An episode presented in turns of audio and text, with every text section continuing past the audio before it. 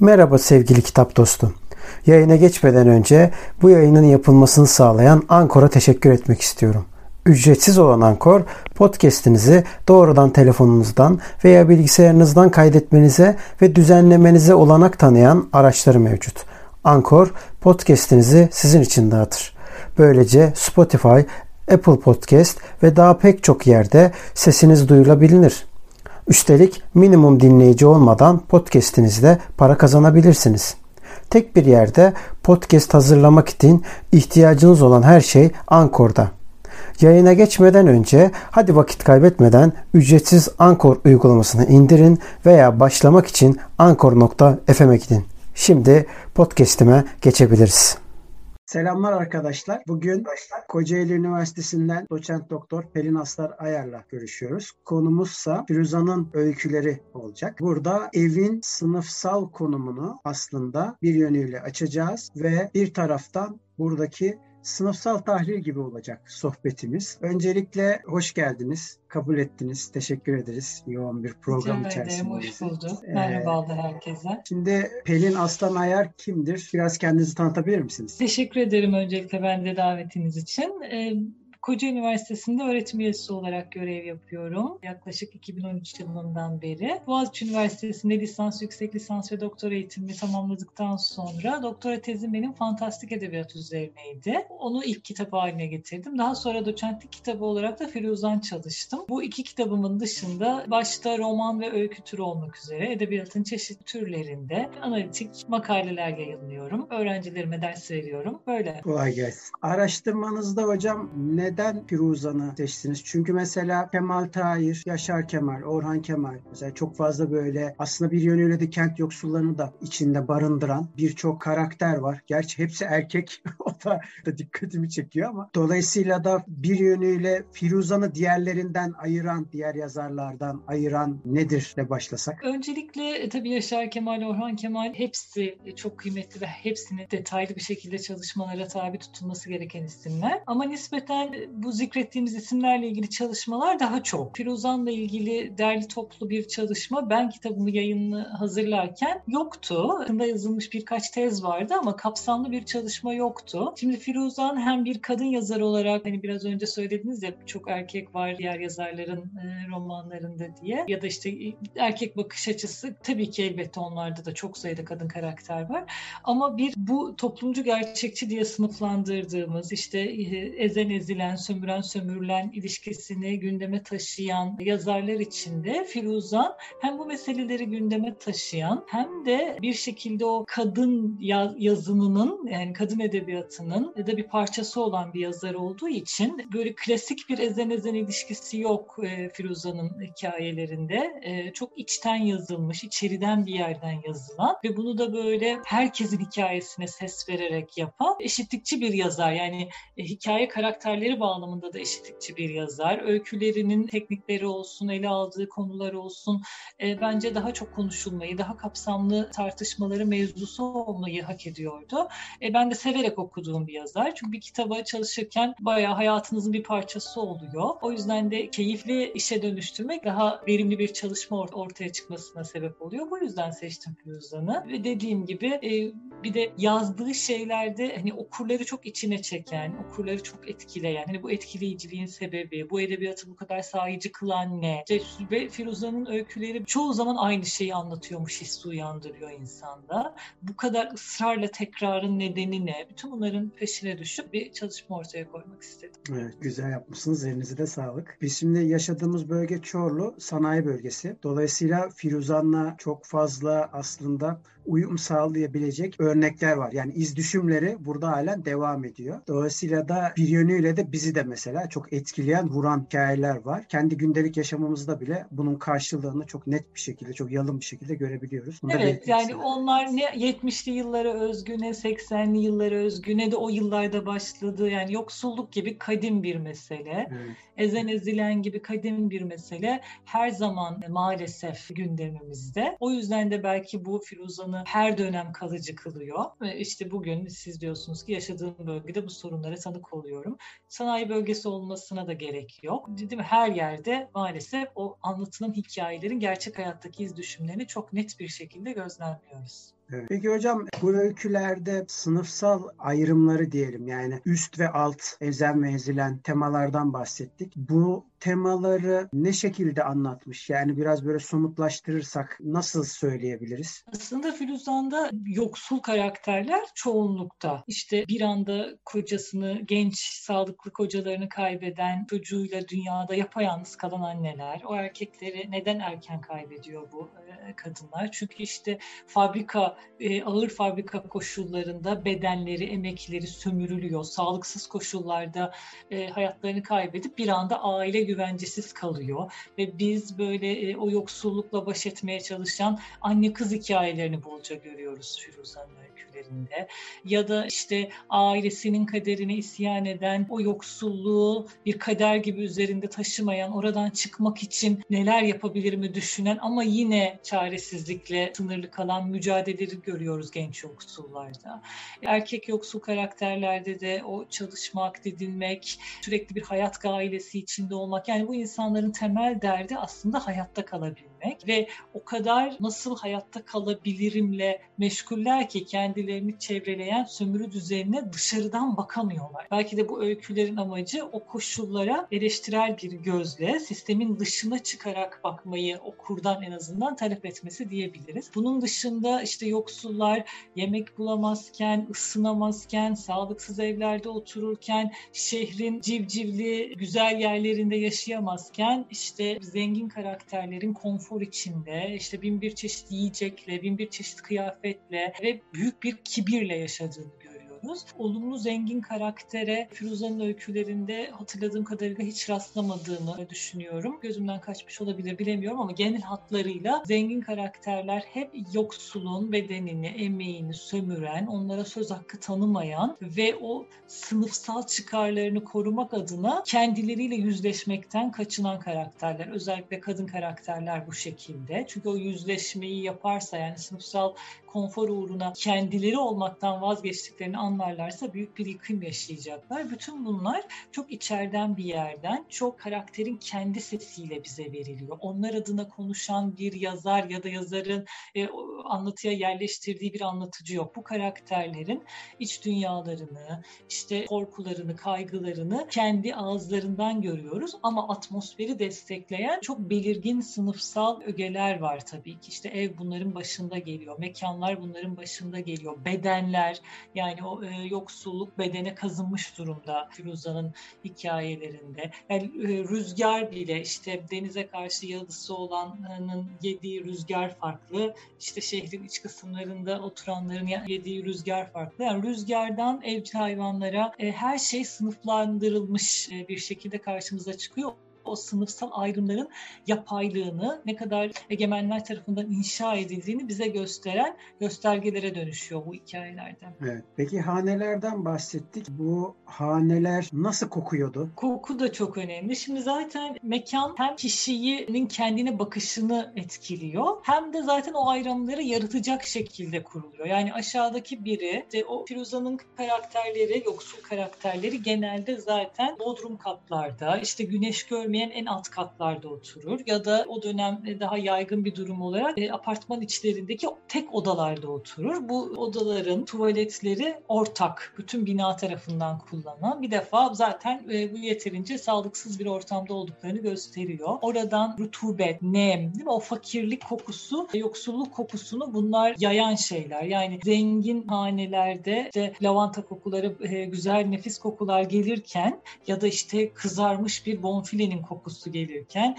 bu e, yoksul karakterlerin evlerinden işte e, bol soğanla yapılan e, yemeklerin kokusu gelir. İşte bir yandan ama yoksulların da evlerinden biz e, sabun kokusunu duyarız. Çünkü yoksullar için e, hani egemen sınıf bütün tırnak içinde olumlu değerleri kendi tek eline aldığı için temizlik, temiz pak olmak, işte düzenli olmak zengine ait, kirli, pis olmak aşağıdakine, yoksula ait. Yoksulda en azından bu yazgıyı kırabilmek adına yoksul evlerinde, Firuza'nın evlerinde yoğun bir temizlik vardır. İşte sabunla yapılan temizlikler. O yüzden o sabun kokusunu da duyarız. Yani o algıyı yıkabilmek, hani bu en azından temiz olduğunu dış dünyaya duyurmak isteyen bu yoksul hanelerden bu rutubet, nem, de yoksul yemek kokularının dışında bu sabun kokularını da duyuyoruz. Bu bir çeşit kendi içlerinde toplumun onlara yapıştırdığı yoksul eşittir, kirlidir denklemini yıkmak için bir savunma mekanizması olduğunu düşünüyorum bunun. Ama tabii bu kokuların birbirine karışması, yani zengin tarafın yoksulun evinin kokusunu duyması mümkün değil. Çünkü bu evler birbirinden ayrıştırılmış durumda. Zenginlerin evleri, şehirlerin işte e, ulaş her türlü imkana sahip olan yerlerinde. Altyapı sorunu yok, manzarası güzel, düzenli, temizlenen, işte belediyenin bakmayı ihmal etmediği imkanlarken yoksullar zaten şehrin alt kısımlarında, kenar kısımlarında otururlar. Şehrin güzel kısımlarına kafalarını kaldırıp yukarıdan bakarlar. Yani bu aşağı yukarı meselesi, altta olmak, mekanla son derece işlenmiş durumda. Yani zengin yoksula alttaki, aşağıdaki e, muamelesi yaparken mekan inşasının da şehirlerde bu şekilde kurulduğunu görüyoruz. Bu hem yapay ayrımları yaratırken hem de o mekanlarda yaşayan yoksulun kendine bakışını da özelleştirmesine neden oluyor. Yani alttayım, aşağıdayım. Bu evler bu anlamda onların öznelliğini sakatlayan, yaralayan, özgüven sorunu yaratan mekanlar haline dönüşüyor. Tüm bu yoksulun o evdeki o çaresizliği özellikle daha yaşlı olan, daha e, olgun olanlarda bir çaresizliğe dönüşmüşken genç e, öznelerin bu evlerden kaçmak için çeşitli yollar aradığını görüyoruz ama bu da bir sonuç vermiyor. Herhalde Firuzan hani bunun böyle bir bireysel kurtuluş meselesi değil, bir daha büyük, daha sınıfsal, daha örgütlü hareket edilmesi gerektiğini anlatmaya çalışıyor bize öykülerinde, düşünüyorum. Çünkü hemen hemen hiçbir öyküsü mutlu sonla sonuçlanmıyor. Yani yoksulluk döngüsünü genç karakterler buna inansa da kıramıyor. Çünkü o evde büyümüş, işte annesi babasını kaybetmiş, annesinin yoksulluğunu görmüş bir genç kız annesi gibi bir hayat yaşamamak istediği zaman okumamış, işte fırsat eşitliği yok, iş imkanı yok. Hani tırnak içinde kötü duruma düşüyor. Yani böyle melodramatik olaylar Firuza'nın öykülerinde çok sık rastlanan şeyler. Yani o evlerden daha güzel evlere geçiş mümkün olmuyor. Bunun hayalini kursalar da. Mesela bu ev meselesini çok net bir şekilde ortaya koyan Nehir adlı hikayesi var. Nehir'de ortadan bir nehir geçer yaşanılan bölgede. Nehrin bir tarafı düzenli ağaçların, güzel evlerin, güzel kokuların olduğu bir yerken nehrin diğer tarafı, yani nehir ayırır o sınıfsal ayrımı. Nehir doğal bir nehir ama bunu yapan tabii ki biz biliyoruz ki egemen sınıf. Nehrin aşağı tarafında olanlar işte ne bileyim çamurdan yürüyemeyen, işte yoksulluktan akşam ne yiyeceklerinin hesabını yapan son derece çaresiz insanlardır. Bu yoksul kız zenginlerin evine gittiğinde, bu arada yoksulun zenginin evine gitmesi de her zaman bir hizmet odaklı odaklı oluyor. Yani onlara işte hizmetçilik yapmak, işte şoförlük yapmak, başka bir şekilde o evlere giremiyorlar. Girdiklerinde de zaten yine en alt kat odalarda, en o zengin evinin en imkanlardan yoksun bırakılmış kısmında yaşıyorlar. Mesela o kız çocuğu oraya girdiğinde işte muz görür, sucuk görür, mutfaktan çeşit çeşit kokular gelir, evin güzelliğine hayran olur. Yani, yani bu ayrımlar çok net bir şekilde sürekli hikayelerde tekrarlanarak bize bunu düşündürüyor. İşte neden bu ayrımlar var? Neden birileri bu tarz hayatlar sürerken diğerleri bu hayatlara mahkum bırakılıyor sorusuyla baş başa kalıyoruz. Bir yönüyle yani teşhir aslında. Teşhir ediyor. Pesimist bir kitap değil de aslında var olanı teşhir ettiği için, çünkü bir sonuca bağlamadığı için direkt şey denilebilir. Ya bu ne olumsuzluk? Bu kadar da hiç mi iyi bir şey yok falan deniliyor. Evet, yani olumsuzluktan ziyade bence hani o gerçekleri böyle yüzümüze çarpan, sonuçta biz bu hikayeleri işte konforlu evimizde okuyoruz, evet. ee, ne bileyim elimizde kahve, kışın üşümeden, yazın e, gayet keyifli bir şekilde okurken orada gördüğümüz insanların gerçekliği bize geçiyor ve bu hani sadece bir empatik kur ve kapat e, öyküyü değil. Aslında bizi biraz rahatsız da ediyor bunlar. Yani yoksulluğun bu kadar kemikleşmiş olması, bu insanların yoksullukla savaşacak herhangi bir araçlarının elinde olmaması. Yani onları o kadar dediğim gibi hayat gailesi içindekiler ki e, yani tek dert ya, hayatta kalmak, yarını çıkarabilmek. Şimdi insanın zihni bu kadar açlık sorunuyla baş başayken o sorunlara dışarıdan bakmak, hani ben nedeniz mesela haraç hikayesi bu bakamama durumunu çok net belli eder. İşte Anadolu'dan küçük yaşta alınmış, zengin bir konağa besleme olarak verilmiş zavallı bir kadının hikayesi anlatılır orada. Mesela ona bir başka evin kahyası olmuş kadın der ki beş parmağın beşi bir mi? Senin de kaderin bu. Şimdi yani hani bu o kadar içselleştirilmiş ki yoksulluk bizim kaderimiz, bunu kıramayız. Halbuki baksa bu, bu yapılan işte e, mesela o, orada anlatılan kadın çok şeydir. Kadın dediğimiz bedenin sapmış halidir. Çünkü gece gündüz temizlik yapar işte e, camları siler, evi süpürür. O kadar çok temizlik yapar ki bu da onun daha böyle kaslı, o narin dediğimiz yapıdan kaymasına neden olur. İşte ne bileyim e, çok çalıştığı için çok yemek yer, daha daha vahşi görünür falan. O dayatılan ve verili kadın bedeninin karşısında ben çirkinim, Allah beni böyle yaratmış. Hayır, bu koşullar seni buna dönüştürdü. Ama gece gündüz fiziksel bir işe koşulduğu için, hani temizlikle uğraşanlar bilir işte evi temizlerken başka bir şey düşünmezsiniz. Değil mi? Bu gece gündüz temizlik yaptığı, yani fiziksel olarak yıprandığı için o düşünsel faaliyete zaman kalmıyor. Zaten hani çok az birkaç tane olumlu karakter görüyoruz. Onlar daha böyle işte okumuş, etmiş, biraz daha entelektüel birikimi olup koşullara dışarıdan bakmayı bilen kişiler. Ama işte bu bir kişiyle, iki kişiyle olacak iş de değil. Onların destekçisi olmazsa hani bu döngüyü kıramayacağımız ya da e, aslında bir, bir diğer mesajda o hangi evden, hangi koşullardan geldiğini unutmamalı. İşte bir hikayede aslında köyünde daha romantik bir yerden kuruluyor köy, küçük yerler, dayanışmanın, iş bölümünün olduğu yerler olarak kuruluyor. Sen böyle bir yapıdan, işte yoksulluktan dolayı şehre göç etmişsin. Şehirde ama hiç de görevin olmadığı halde işte apartmanın üst katlarında oturan zengin ailenin köpeğini parkta sen gezdiriyorsun e, apartman görevlisi olarak. Bunu neden yapıyorsun mesela? Aman hani işimden olmayayım, aman yani sen köklerini unutursan bu yoksulluk böyle sürüp gider demek istiyor bize aslında Firuzan. Evet. Evlerin içindeki aile ilişkileri hakkında ne söyleyebiliriz? Evlerin içinde e, şimdi genelde dediğim gibi bir anne kız hikayeleri de görüyoruz biz. Bu anne kız hikayelerinde gördüğümüz şey şu, mesela işte kocasını kaybetmiş bir anne kızıyla baş başa kaldığı zaman bir defa işte bir maaş yok, sosyal güvence yok. Ya böyle işte çok aslında kızını sevmesine rağmen sinirli bir anneye dönüşüyor. Çünkü bütün bu sorunlarla tek başına ve bir çocuk karakter, o çocuk heyecanı, çocuk merakı, e, o, o, o çocuğun enerjisiyle annenin kılan hayalleri bir araya geldiğinde ya bu bir ilişkiyi zedeleyen bir şeye dönüşüyor. Anne o hayatın yükünü, sinirini çocuğundan çıkarıyor. Ya da tam tersi, mesela meşhur hikayesi Parasız Yatılı'da olduğu gibi.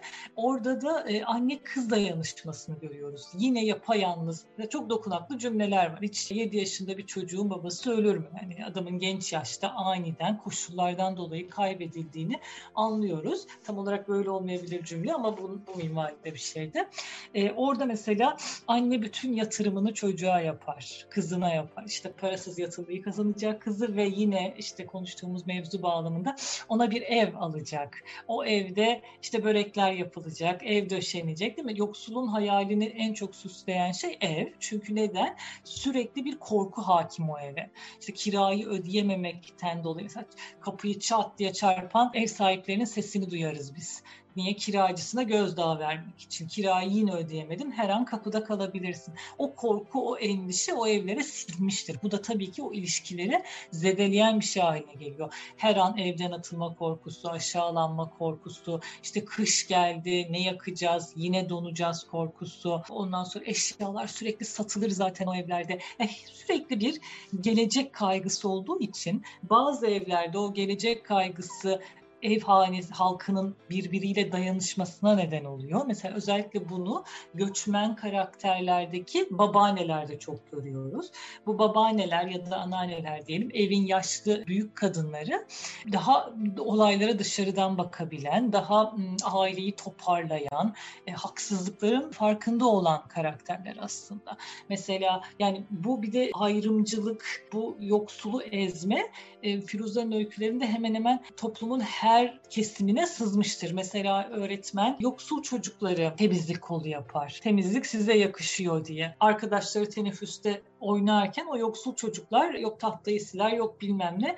Babaannesine bunu anlattığında çocuk, babaannesi buna karşı çıkar. Yani babaanneler o görmüş geçirmiş, hani e, eskiden öyledir ya, bilginin kaynağı olarak görülen, e, daha saygın bir yerdedirler. Onlar aileyi toparlayan, e, e, ezilmenin, yoksulluğun farkında olan ve buna karşı çıkması gerektiğini torunlarına aşılamaya çalışan karakterler olarak görüyoruz. Ya da işte mesela yine aile içi ilişkilere baktığımızda İşte o aile, o haneden bir kere çıkınca mesela şey benim sinemalarım hikayelerini, benim sinemalarımı e, hikayesini e, aklımıza getirebiliriz burada. Yoksul mahallesinden çıkıp işte civcivli bir yerde çalışmaya başladığında e, o genç kızı vitrinde gördüğü kıyafetler, işte çünkü özenme yaşıdır tam gençlik.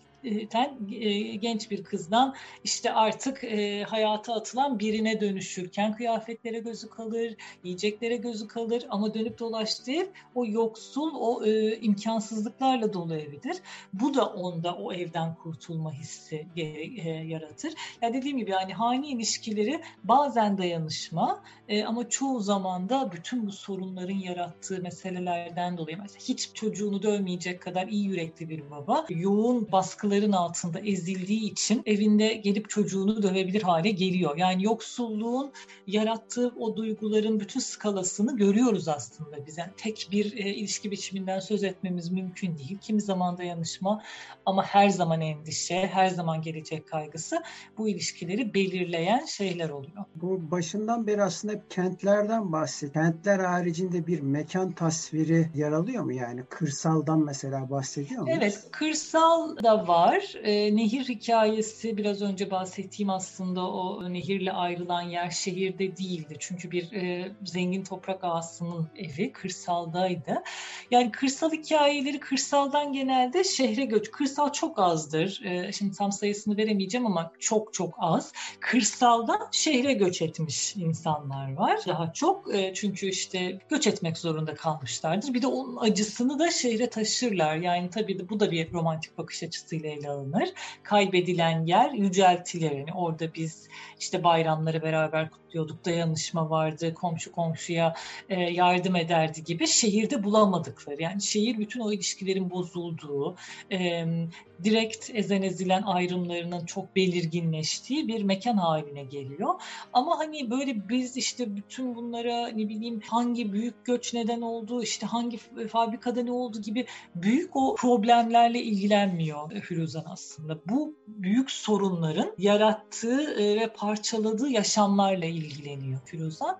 O yüzden dediğim gibi kırsal mekanlar var ya da işte bir denizci mekanı, işte deniz kasabası var mesela bir hikayesinde ama işte orada da hemen yine sermaye sahipleri işte orayı otel haline getirmek istemesi, oradaki yoksul halkı yine sömürmesi de yani hiç fark etmiyor. İster deniz kenarı olsun, ister e, köy olsun, ister şehir olsun sürekli sermaye sahibi, egemen, ekonomik açıdan güçlü ve bu gücünü insanları ezmek ve daha fazla sömürmek için kullanan karakterler mekan neresi olursa olsun e, yoksulları ezmek devam ediyor. Bu sahillerdeki parseller deyince direkt muhtemelen izleyenlerin aklına çok güncel şeyler gelecek. O yüzden tutamadım kendimi, gülmeye başladım da konuya. Yani edebiyatın böyle edebiyat okumanın acı verici yanı bu herhalde.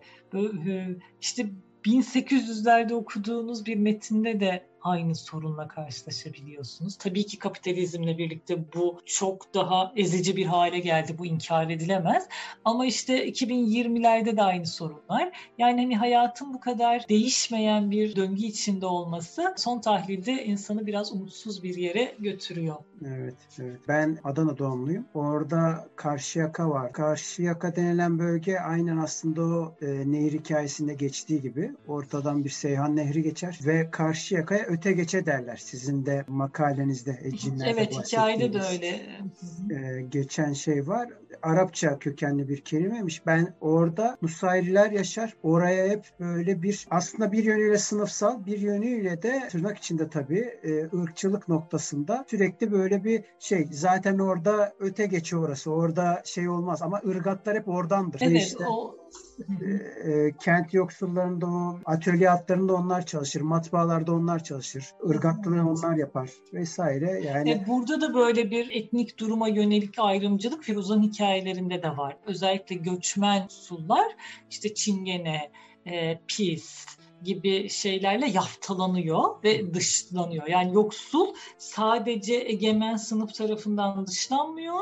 Ayrıca taşındığı mahallede diğer yoksullar tarafından da göçmenlik üzerinden ikinci bir ötekileştirmeye maruz kalıyor. Evet. E, son olarak hocam karakterlerin kente bakış açısı nasıl oluyor? Nasıl görüyorlar kenti? Kent, bir de çocuklardan bahsetmedik. E, Firuza'nın bir de çocuk karakterleri çok var. O yoksulluğun içinde hala çocuk kalmayı koruyabilen, e, daha böyle en umutlu yaklaştığı, en böyle hayat dolu yaklaştığı karakterler, daha saf bir bakış açısıyla verdiği, şehri keşfetmek isteyen karakterler. Ama işte ana kız şehirde dolaşırken an, dilenci sanılabiliyorlar mesela. Hani bu tarz korkulardan anneler çocuklarını e, şehre götürmek istemiyor.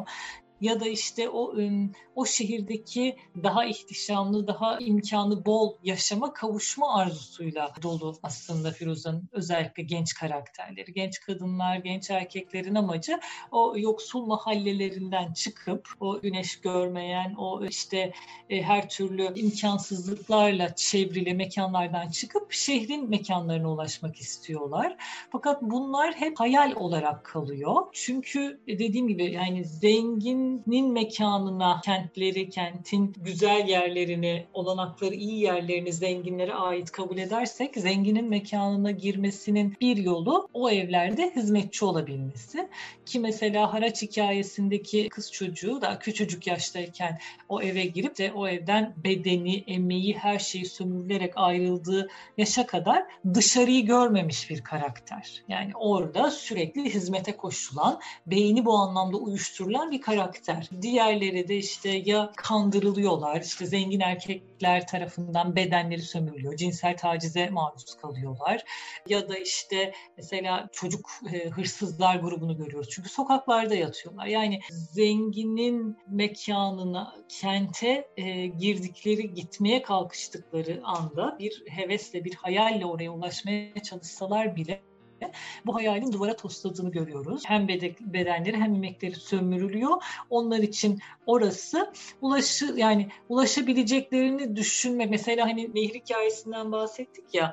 Gerçi dediğim gibi orası şehir değildi ama o zenginin mekanına giden genç küçük kızı ablası götürür. Çünkü evin hanımı gitmiştir. Ağanın koynuna sokacaktır kardeşini. Böylece bunun bir kurtuluş olduğunu düşünüyor. Ama hani bunun asla bir gerçek kurtuluş olmadığını biz biliyoruz. A için bugün o kız, yarın başka kız, sonra öteki kız, değil mi? Bu böyle neyin gerçek çözüm olabileceğini düşünemeden o günü kurtarmak dürtüsüyle hareket ediyor e, yoksullar genelde. Bu bağlamda da e, şehirdeki maceraları hep olumsuz sonuçlanıyor. Ama işte yukarıdan oraya ulaşmak, yani aş- aşağıda altta bulundukları mekanlardan o yukarı mekana çıkmak onların her zaman hayali. Peki hocam çok teşekkür ediyorum. Çok güzel bir sohbetti. Rica ederim. Ee, katıldım.